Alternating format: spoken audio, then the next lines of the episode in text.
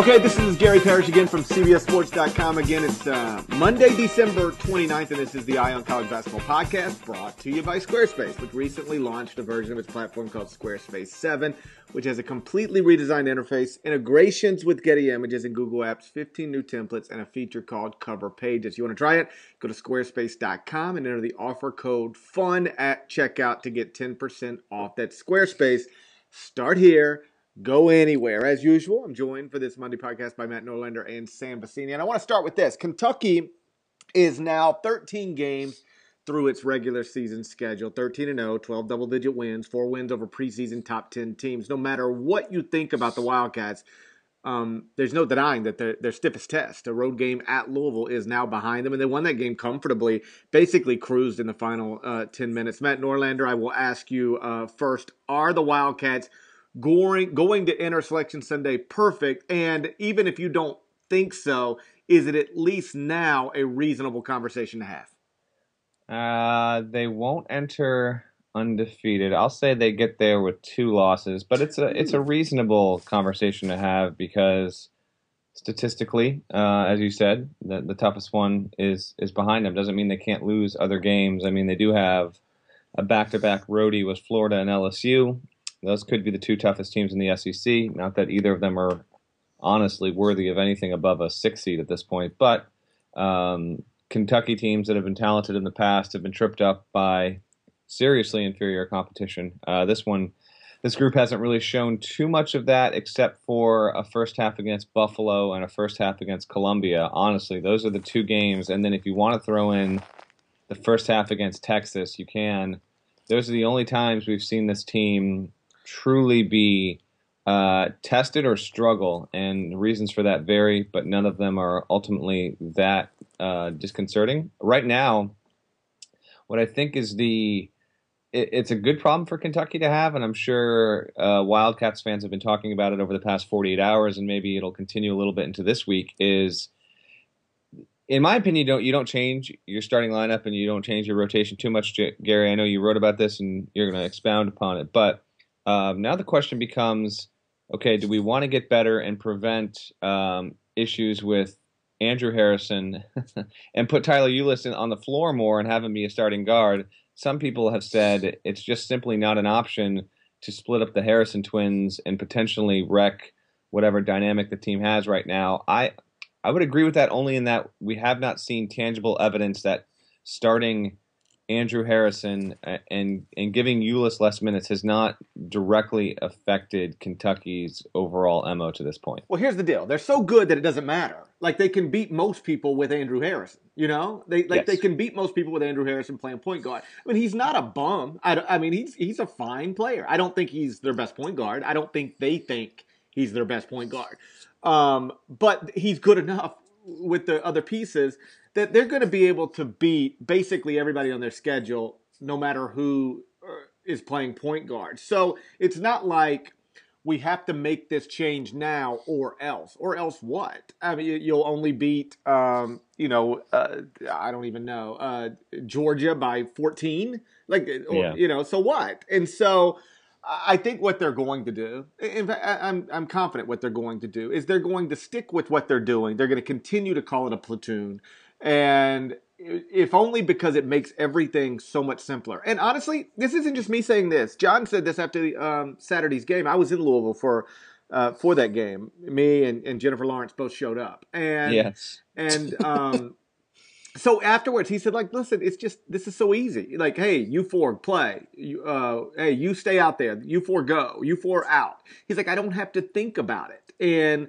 it makes everything easier. What it also does is it keeps nine guys happy what he, and so what he'll continue to do is use that um, substitution pattern in the overwhelming majority of the games because the overwhelming majority of the games aren't going to be close but anytime they're close if it comes down to to you know making the game closer than it ought to be or angering the Harrisons, then you saw what happened on Saturday. It was like Tyler Ulis is running this thing, and um, honestly, I think at this point you could argue that Ulis is the best point and Devin Booker yeah. is their best too. Like I don't even think the Harrisons are.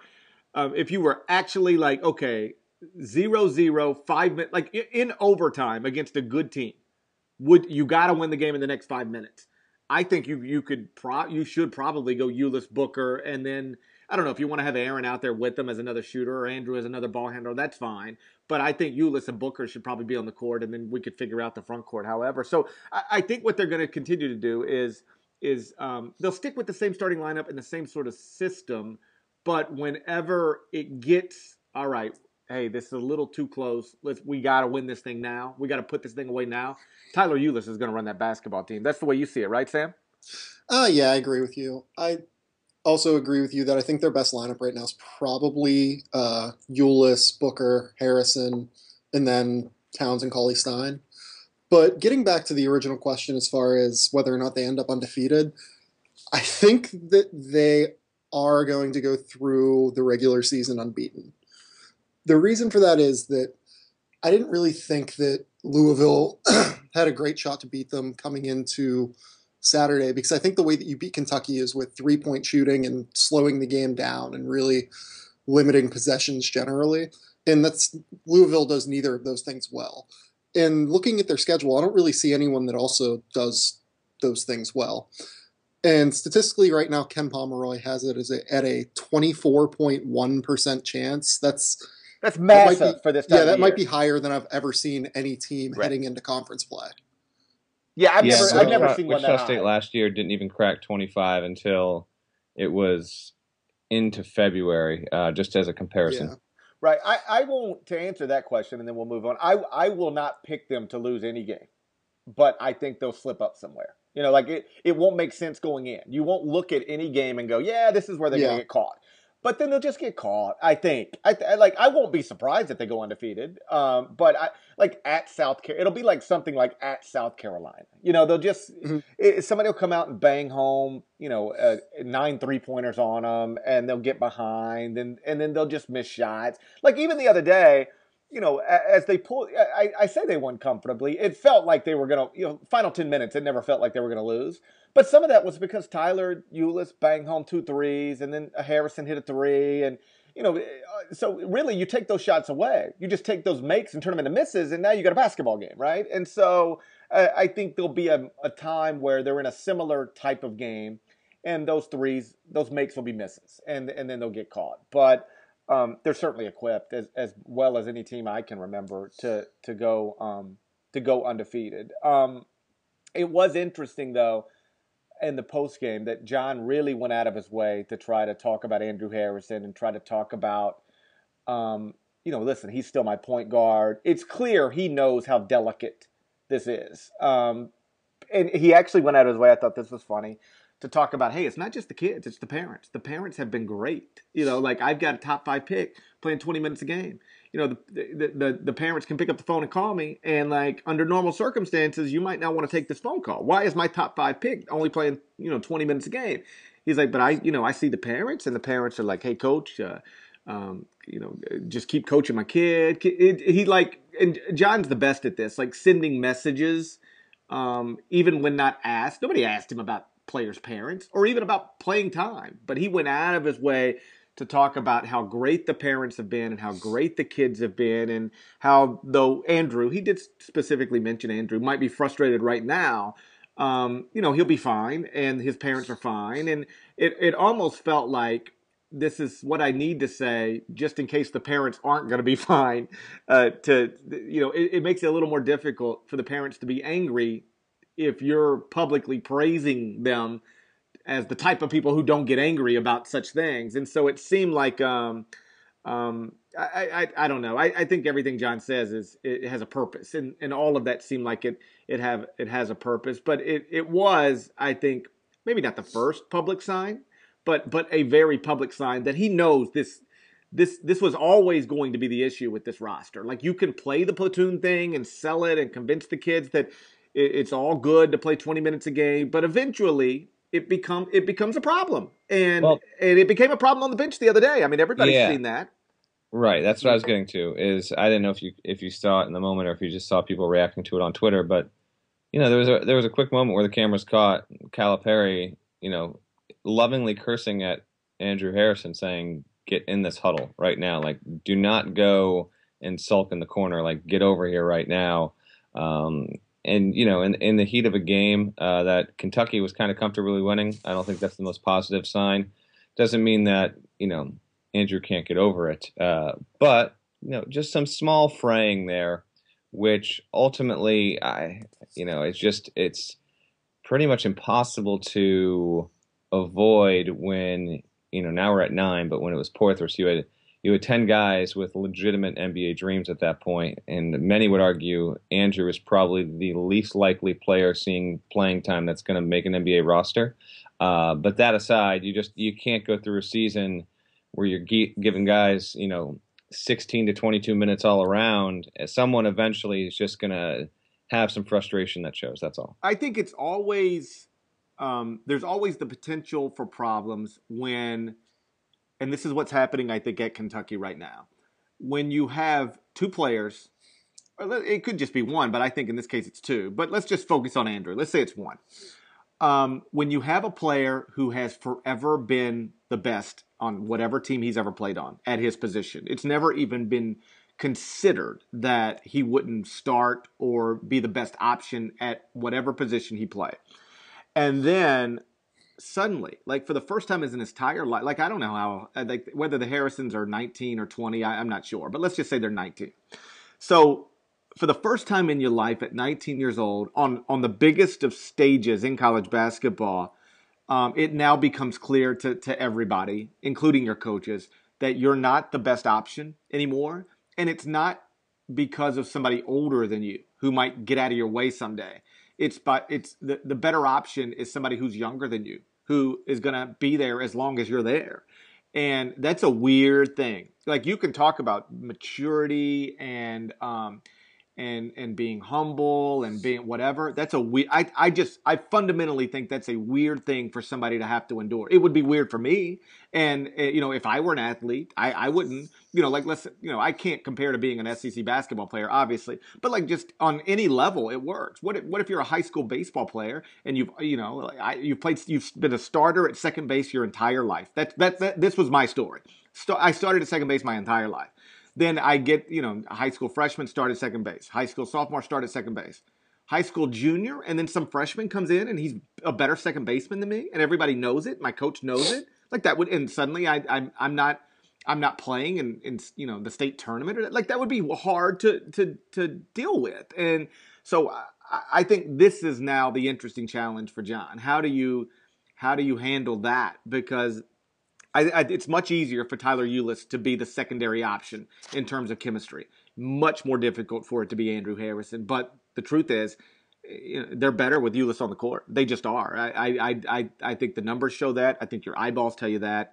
Um, and and it, it, to me, that'll be the the the most fascinating thing to watch with this team. How John actually handles that, and how the Harrisons actually um, handle that. Sam, let me ask you this: um, Montrezl Harrell the other day, I think he got nine points, eight rebounds. Um, some of that mm-hmm. was it was his worst performance of the season. Some of that was because he was playing against Kentucky's defense, and you're probably going to have your worst performance of the season. Um, but NBA scouts Obviously. wanted to know: Can he, uh, you know, how does he play against length? Can he score against um, against bigger guys? And on the first possession of the game, he actually did.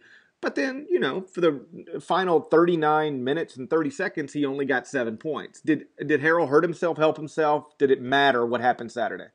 I think that he did exactly what I kind of expected him to do. Um, it it's always so hard whenever you're that undersized power forward going against a front line of seven footers, let alone like one seven footer, maybe a second seven footer. Mm-hmm. This Kentucky team has three different seven footers plus Trey Lyles is six ten with a seven four wingspan. Like that's not that's absolutely unheard of.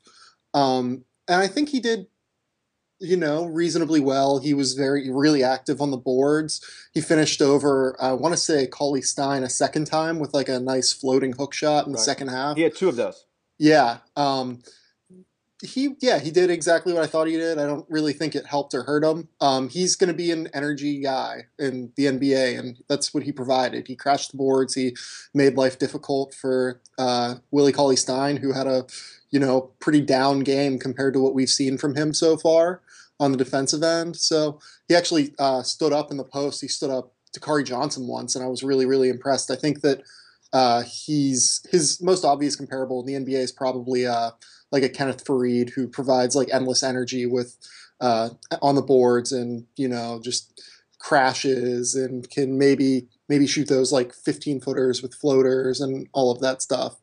Um, and I think that he actually might have a little bit more defensive potential than Faried does because Faried's the like sneaky truth about Faried is he's kind of a mess defensively. Um, so I think that Harrell did what he had to do to show that he can be a solid role player against length. Basically, he was neither as good or he either exceeded or played below his expectations. I know you were catching some stuff about where you had him in a mock draft, and you mentioned something that, that we had talked about on this podcast before, which Yeah. is that he's he's short. Uh, I, I will say this: I sat on the baseline um, Saturday at the Yum Center, and he's an inch taller than the Harrisons.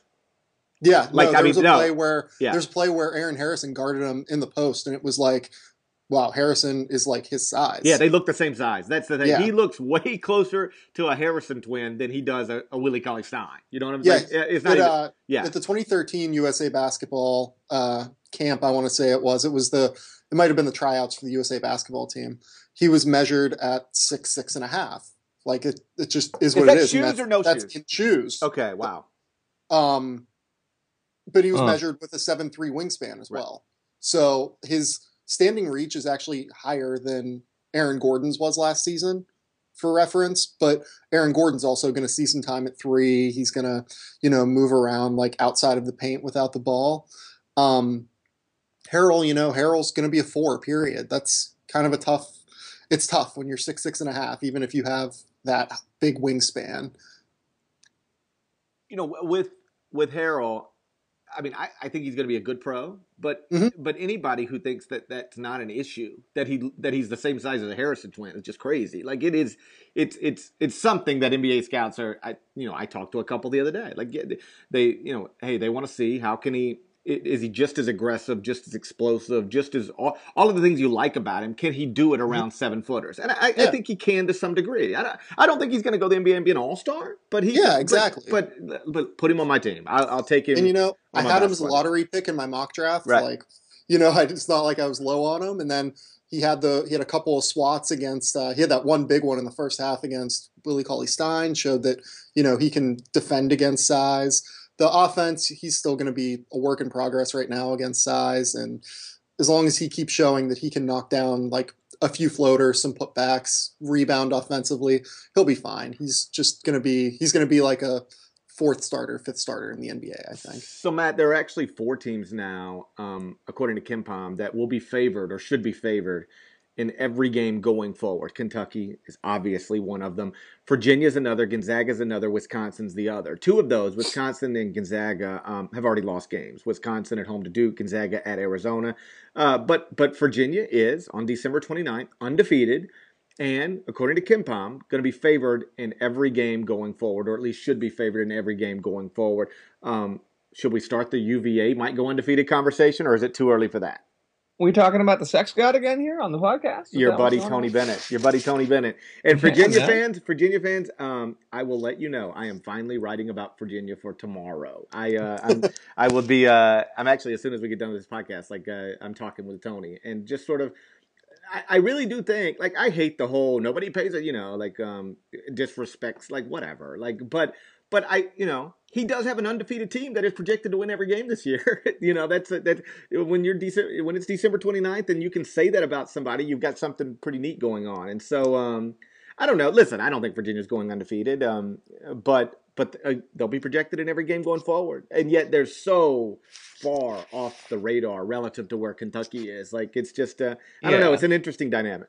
Well, I mean, yeah, I mean, I, I think if you, you know, polled uh, average sports fans, they might not even remember Virginia was a freaking one seed last year. Um, the, and part of that projection is is they lack road games against the top of the conference, which is fine. They don't But, play Duke uh, at all. What's up? They don't play Duke at all. No, Yeah, they, they do. do. They Do got they? Duke at home.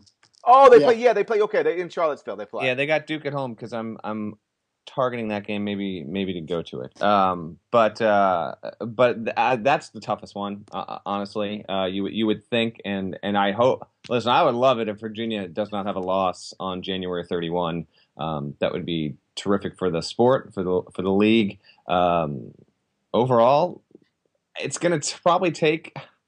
Listen, we talked about this about three weeks ago. I mean, it's going to take a win over a Duke team, I think, for Virginia to really hit like true mainstream talking points. I just, it's just a, a, a fact of the matter. They're going to have to be one of the last undefeateds remaining, and that's really the other fun question. Is we've now we're now down to six because Washington took a, just an absolutely terrible loss over the weekend on Sunday night. So now we're down to um, what Duke, Kentucky, Virginia, who else? TCU, Colorado State, Colorado TCU. State, Colorado State, TCU, and there's one more that I'm Villanova. blanking. Yeah, Yeah. So which of those is gonna is gonna make it? You know, even two weeks into in, into conference season, I think Virginia's got a pretty solid shot. I would think that the road game at Notre Dame, though, is when they're going to get clipped. I actually think Notre Dame's a pretty good team, uh, relatively speaking. Um, but hey, I mean, good on Tony. The ACC needs teams at the top. We're seeing um, some leagues all around. I mean, the Pac-12 has just been pretty rough as of late. It's taken on bad losses. Cal lost to Cal State Baker, uh, uh, Bakersfield. You had that was UC so much worse than that Stony Brook loss. I could not Yeah. believe that. Yeah, um, no, Stony Brook is a, is a is a decent team relatively speaking in its conference. So Washington losing that isn't a great look, but it's not awful. The Cal State Bakersfield loss. I mean, that was a two win team going in and knocking off a Cal team that still has tournament hopes. But now, when you have a loss like that, it's going to really stain you down the road. They're going to have to be a top four team in the Pac-12, I would think, to uh, to feel comfortable. And there's certainly no guarantee of that. Um, but point I'm making is the ACC. Um, it, it's looking like it can be the best uh, league in the nation, along with the Big 12, one of those two uh, at the end of the day. But I think a lot of that will depend on if its best teams really kind of sweep away with, with the lesser teams. And so you'll have, you know, Duke and Virginia and Louisville. But be, even beyond that, like, can Notre Dame, you know, win the games that it's supposed to? Maryland has suddenly gotten really good. Uh, it would be nice to see if Turgeon can cannot have um, a season in, in ACC play where he's you know hovering around 500. Would love to see Maryland go and, and really have a, a strong effort this season once they get to league play. So we'll see. Um, I would say the ACC intrigues me more than any other league in terms of how certain teams are going to to react once they get there. Because even some someone like North Carolina, which I think Carolina is good, but ultimately I don't know how much I actually trust them. Can Carolina finish top five in the league? It, it should, but Roy has had a couple instances in recent years where he's had talent and it's just completely fallen flat. And Marcus Paige, just as a side note, guys, I mean, when you look at if we, you went back two months ago and you looked at preseason talk of players and expectations, I mean, I don't think anyone has fallen as short of that as Paige to this point. Ultimately, Carolina hasn't totally been um, knocked off the rails because of it, but um, Paige is going to have to start playing like a top 15 player in the country if, if Carolina has any sort of four seed or higher hopes. Yeah, so Virginia, they do not have to go to Duke. That would be the toughest possible ACC game. They don't have to go there. Their road games are at Miami, at Notre Dame, at BC, at Virginia Tech, at Carolina, at NC State, at Wake Forest, at Syracuse, at Louisville. They close, that's tough, at Syracuse and at Louisville, uh, the ACC uh, schedule. They are um, again, according to KenPom, supposed to win every game. Like they'll be favored in every game, but the projected record's still 27 and three overall, 16 and two in the ACC. Right now, if you were trying to pick an ACC champion, um, that would probably be it. You know, when you look at um, when you look at the schedule and then look at the ability of the team and combine those things, Virginia probably the smart pick for ACC uh, champion. Remember, today's Eye on College Basketball Podcast is brought to you by Squarespace, where you can easily create your own professional website or online portfolio. Squarespace is now redesigned uh, with the Squarespace 7 interface, including integration with Google Apps, partnership with Getty Images, 15 new templates, and cover pages. And Squarespace has an amazing support team that works 24 hours a day, seven days a week. Everything starts just $8 a month, includes a free domain name if you sign up for a year. Every design automatically includes a unique mobile experience that matches the overall style of your website so your content will look great on every device every time. Start a free trial with no credit card required and get to building your website today. Just go to squarespace.com and make sure to use the offer code FUN to get 10% off and to show your support uh, for the Eye on College Basketball podcast. That's Squarespace. Start here go anywhere. All right, let's do some news and notes presented by Squarespace. Uh, Mike Davis and Texas Southern beat Michigan State two Saturdays ago. Then they beat Kansas State um, over the weekend. Is he the best already? Is this fair to say? Best coach in SWAC history? Uh, I don't know. I don't know my SWAC history well enough to say that. Me but uh, yeah, I would say that he's done one of the better coaching jobs in America this season. Um, he that win over Kansas State yesterday was hilarious. Kansas State fouls a three point shooter.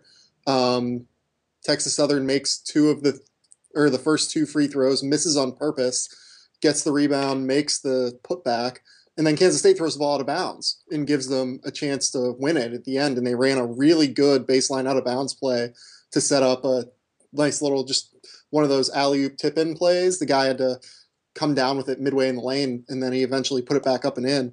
Um, yeah, I can't get over how Mike Davis has now beaten two Power Five teams at a uh, school like Texas Well, Southern. Here's here's what we're heading to. Um, I mean, you would think that Texas Southern is going to be the best team in the SWAC this year, um, and it'll make the tournament. And ultimately, it's going to be the most popular 16 pick over one in history, just because we've never had a 16 that'll have been able to claim. I wouldn't think um, that would have been able to claim a win over a, a Big Ten team and a Big 12 team, and both of those being road games in the same season. I would think that'll be a first if Texas Southern gets to the tournament. So uh, that that will be your chic 16 over one, and would love to. Uh, And then, of course, they'll lose by 25, like all the yeah, 16s yeah, did. whatever. Yeah, yeah. It was still it would. That's, God, I hate the six. I, I, you get around the. By the way, of- Texas Southern is three and nine. Just one. like. I know, right? That it's so like you get around. Um, you get around like you know, March NCAA tournament starts, and you go on these radio shows, and they're like, "So is this year's 16 beats a one?" No, no, No. th- no. This is I not the year. I you know what? I actually root for that not to happen because it's like it's the only thing the tournament hasn't seen happen yet. So it's almost like uh, let's just let that one thing still you know be. I like that ones beat 16s. It'll kind of we'll kind of lose something special when that eventually does happen. But uh, I'm all for the ones winning. Uh, Tulane isn't great. Uh, they might not even be good. But what St. John's did to them yesterday was uh, still pretty impressive. They were up 47 22 at the half. They won 82 57. Um, now they're 11 and 1 with wins over Minnesota, Syracuse, St. Mary's, lone loss, single digit loss to Gonzaga. Uh, Sam, Red Storm a threat to Villanova in the Big East. Um, are you believing in Steve Lavin's teams right now? Um, I would say they're probably the second. Yeah, I'd say they're the second best team in the Big East. Uh, I, I would think that they can probably split with Villanova. Um, I think that you're looking at probably like a top five seed with St. John's, which is an awesome job for Steve Lavin, considering coming into the year they lost two of their backup big men, and they're playing Sir'Dominic Pointer as like a full time four right now. Considering the lack of depth they have in the front court, this is a fantastic job that he's done, and I can't foresee any circumstance where they get rid of him, which was a consideration at the beginning of the year. I, I would say this real quick on the Big East. I mean, we enter as we record this podcast. This week is when a lot of leagues. I mean, starting on Monday, um, a lot of intra-conference play begins, and so you know Mhm. the non-conference portion is over, um, where you prove who you would play out of your league and where and what kind of wins you got. Big East is in. I mean, it's in really solid shape right now when you consider this. I would I would rank them like this. I would go Nova. I actually like Georgetown a little bit better than St. John's. I'd go St. John's third. Xavier four, Providence five, Butler six, Seton Hall seven. Those are the seven teams though right now though. Um, all have three losses or less and have you know pragmatic, realistic hopes of getting into the tournament. I don't think the Big East will get seven, but I think if we said six right now, I think that's actually not totally crazy. Only Creighton. Marquette and DePaul have taken on a, too many bad losses or losses overall, where they're going to have to be a top four team in that league to uh, to warrant at large consideration. But you go in, it's been pretty it's been pretty awesome, and I I would even say below Nova. I mean, St. John's and Georgetown. I, I'm I'm a higher on Georgetown. I just have been um, all year. But then Xavier Butler, Seton Hall, Providence. I mean, those are all very jumbled. So I'm intrigued by the by the Big East and what it's going to bring. It's been uh, it's been terrific to see the league play so terrifically. And by the way, with with St. John's and Lavin, I don't think anyone saw this coming. Um, it, it, you know, he could have been a you know a premier hot seat type of candidate, but they've beaten everyone except Gonzaga, and I was at that game. They played them so so well. Um, so the only non-conference test left for St. John's, they always have that random Duke game in the middle of conference season. Right. Um, but they Mhm. get Duke at home this year. It's not it's not away. So I mean, you win that kind of game, then yeah, uh, you beat Duke. St. John's would have to absolutely crater to not be a, a top four or five seed at that point. You know, they do have the Big East right now seven in the top 50 at KenPom, five in the top 35. And um, I think I mentioned this in a column last week. Basically, top 35 at KenPom, it, it, it, it there's a, you, it's not guaranteed that you get an at-large bid, but you- you're pretty damn close to it. Like if you're top 35 KenPom, and you know you're you're in serious play for an at-large. And right now they do have five in the top 35. Again, it's Villanova, St. John's, Georgetown, Xavier, and uh, Butler, and then Seton Hall's at 39. Providence would be at 48. Um, meantime, in the SEC, Kentucky's the best. I don't think anybody could reasonably or even unreasonably uh, debate that. But um, according to KenPom, it then goes Florida, South Carolina, Georgia, Arkansas, LSU in that order. South Carolina, Sam, really the third best team in the SEC? You buying that? Um, I would probably go Florida as the third best team. I think that Arkansas is the second best team. I've been saying that since I think the last week of November that I think that they're probably the second best team.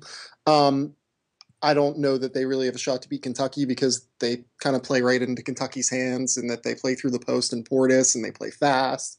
But I think that uh, Arkansas is a really good team. I think that a lot of teams are going to have trouble matching up with them athletically. Um, Michael Qualls, really athletic, really strong wing. Uh, Bobby Portis, obviously, is one of the better sophomores in the country. I have him in the first round right now. Um, Anthlon Bell, Corey Williams, athletic guys with them. And then Florida, uh, I, I don't know what to expect from Florida right now. They don't really they haven't really shown me much, but they're one of the more talented teams in the league, obviously, and they're probably one of the more talented teams in the country when they're uh, at their best. So we saw that best at Kansas for the first half, but they couldn't really keep it together for the second half. And I'll be interested to see what happens with this Florida team. But right now, I'd probably say South Carolina's in that four to five range with LSU. Which is still pretty good, right, Matt? I Oh, mean, I- I- absolutely. I, mean, people were wondering, like, did Frank make a big mistake leaving Kansas State to go to South Carolina? Now, it was, you know, he didn't leave under normal circumstances. I mean, simply put, he hated his boss. And so, like, you know, and also, uh, you know, to get back east in the Eastern time zone, I think was important to him on some level Mhm. uh, for his family, but mostly, like, if he'd had a good relationship with his boss, he'd still be the coach at Kansas State. And so um, it was a little bit, I mean, not apples to apples, but um, you know, like the the Harbaugh situation in San Francisco. Like you wonder, like, hey, listen, this is going well. Do you just Yeah. figure out how to just Mhm. figure it out? Like, just like, okay, you hate each other, but like you're both better off with each other. Just you know, it's a little bit like that with Frank and Kansas State. Like, okay, um, bosses, you know, his AD hates him and he hates his AD, but the basketball program is actually doing okay with him running it. Should you just figure it out? Ultimately, Frank said no, just like ultimately Harbaugh has said no. Um, and I, I guess you can talk yourself into anything and say, hey, we'll be fine. We got a nice contract. We'll go rebuild at South Carolina. But it's a hard job. And it didn't get off to a great start. Uh, but right now, you know, if, they're 33rd at KenPom with a, a 7 and 3 record and a blowout win over Oklahoma State, like, um, I- guess what I'm saying is there was no. It was starting to look like maybe Frank had made a mistake, and ultimately we might still think it was a mistake to leave. But but so far so good in this particular season. Yeah, Uh, here's- yeah, I'm gonna sell Carolina, South Carolina making the tournament though. I think they'll have a nice improved season. I think year four next year, yeah, Frank will get them gonna back to the NCAA's. I, I would say Carolina is probably the fifth best SEC team, and they won't get in, and that'll just be an indictment on the league. Like I don't think the SEC is possibly getting more than four. So I would have I would have Frank on that cut line. I think they'll lose to Iowa State um, this upcoming weekend. Then they open with a home game to Florida. Maybe they, they can win that, but you know they could lose that. Then they go on the road to Mississippi. Um, you know, I, I I'm not as big on them as maybe some others. I don't buy them in KenPom right now as where they are ranked. Yeah. I would say they're more, you know, mid 40s than 33 overall. But finally, some positive signs. I just think year four, like a year from now when we're talking, I think it'll be so evidently clear that um, that he'll have them in a good spot and they'll be headed toward an NCAA tournament bid. We got a Yeah. pre. Yeah, go ahead, Sam. The other thing about South Carolina right now is that Oklahoma State win is the only top 150 or no top 100 win that they have. Right. They've also dropped a couple uh, games outside the top 100 to Charlotte and Akron. Right. So I'm not totally in on them either. Um, kind of with Matt, but like he said, next year's the year. They have a couple big recruits coming in. Um, they have one of the best point guards in the country in high school coming in, I believe. Uh, so next year, I think, is the year that Frank cracks that uh, NCAA tournament barrier. And now, either way, in front of us, we have another boring week of college basketball, right? I mean, there's nothing going on, nothing interesting. Am I right? Did I miss something? Um, I mean, there's a couple of decent games, like league games overall, but like we're recording this on Monday. Tonight is fairly brutal. Um, New Year's Eve is decent, to be honest, uh, which kind of sucks because it's New Year's Eve. But just like St. John's plays at Seton Hall on Wednesday, um, that's relatively interesting. Temple goes to UConn. I just want to see if Temple is okay. But you're, but overall, oh, what's the other one? That's uh, Butler at Villanova on on uh, on Wednesday. That's an afternoon game before you head off to your uh, to your New Year's parties. So we get you know some okay league games that you know just Mhm. to start off. But until Saturday, there's nothing that's overly urgent. Um, I would say if Indiana wins at Nebraska on Wednesday, um, Nebraska will then be eight and five and really facing facing some serious uh, questions if it can get to the tournament. It's already taken on too many losses um, that it shouldn't. So overall, Wednesday's the only day before Saturday that I think you want to. If you're invested in the sport, you want to kind of pay attention to what games are happening. Yeah, I think uh, I think all week there's only two games between nationally ranked opponents. You'll, and they both come on Saturday, and one of them uh, is West Virginia TCU. I don't think TCU should be ranked, but and whatever. you don't consider TCU to be a ranked team, yes, I know. I, I, I, I can't say it out loud. Now, if they if they beat if they beat West Virginia, then I'm fine with it, right? Then hey, get you know, and I'm ha- like, listen, uh, we're get you know, it's TCU's 12 and 0. Like I'm happy for, um, you know, for, for that program, Right, Like, but their their schedule last week was 348 out of 351. Yeah, there's not- I don't know done, if that's like- crept up to like 346 at this point, but Yeah, I mean, no. there's certainly a, a strong counter argument against TCU being ranked. But unfortunately, when it comes to polls, I mean, it is very much a week by week, game by game reactionary kind of thing. And if you get to Christmas without a loss, in a lot of cases, people just put you in there. You're just going to get ranked. Yeah. Right. You know, you know who used to do this every year at uh, uh, my buddy Oliver Purnell at Clemson. He used to do it every year. Like they they they they'd play nobody. They'd be like they'd be like fourteen and zero, and then they'd finish like nineteen and nineteen or something like that. You know, whatever the numbers, however they work. And so, but Clemson would be ranked. You know, same way TCU is ranked right now. Listen, I'm happy for Trent, happy for TCU, but um, that that's not a team that's accomplished top twenty five stuff uh, yet. And then the other game on Saturday um, between two ranked opponents, Baylor at Oklahoma. So um, uh, unless Baylor at Oklahoma and or West Virginia at TCU really gets you excited. Uh, this will be a week of uh, football hiring and firing, and uh, of course the college football playoff on Thursday. Well, we're going to probably have. Um, uh, well, probably you would think we would have a a Jim Harbaugh sighting in college basketball this week because now that he's out at San Francisco and people think that he's going to be at Michigan. well, no, he's um, going to be at Michigan. He's going to be at the game tomorrow night. Yeah, the Yeah. rumor is that they're introducing him tomorrow at the game against. right, which Illinois. which which we which we get like in this sport every now and then, like Urban Meyer um, being at the Ohio State game. Like it, that just that stuff kind of happens. So The biggest thing that happens in a college basketball arena this week will be Jim Harbaugh showing up. It honestly No, that's it true. Really, it, it very much will, and it's going to be a post on our website. it's just going to have like there's going to be a shot of him there, and we're going to have to have a story up on it, just because it's just that's how it works. Well, I will. Um, I'll let you guys handle that. All right, I've kept you long enough, um, so let's get out of here. Uh, thanks uh, to everybody for listening. Uh, you really kind of do that. Remember, you can subscribe uh, to the Eye on College Basketball Podcast on iTunes. Quickest way to get your hands on the latest episodes. Make sure to do that. Either way, uh, we'll talk again soon. Till then, take.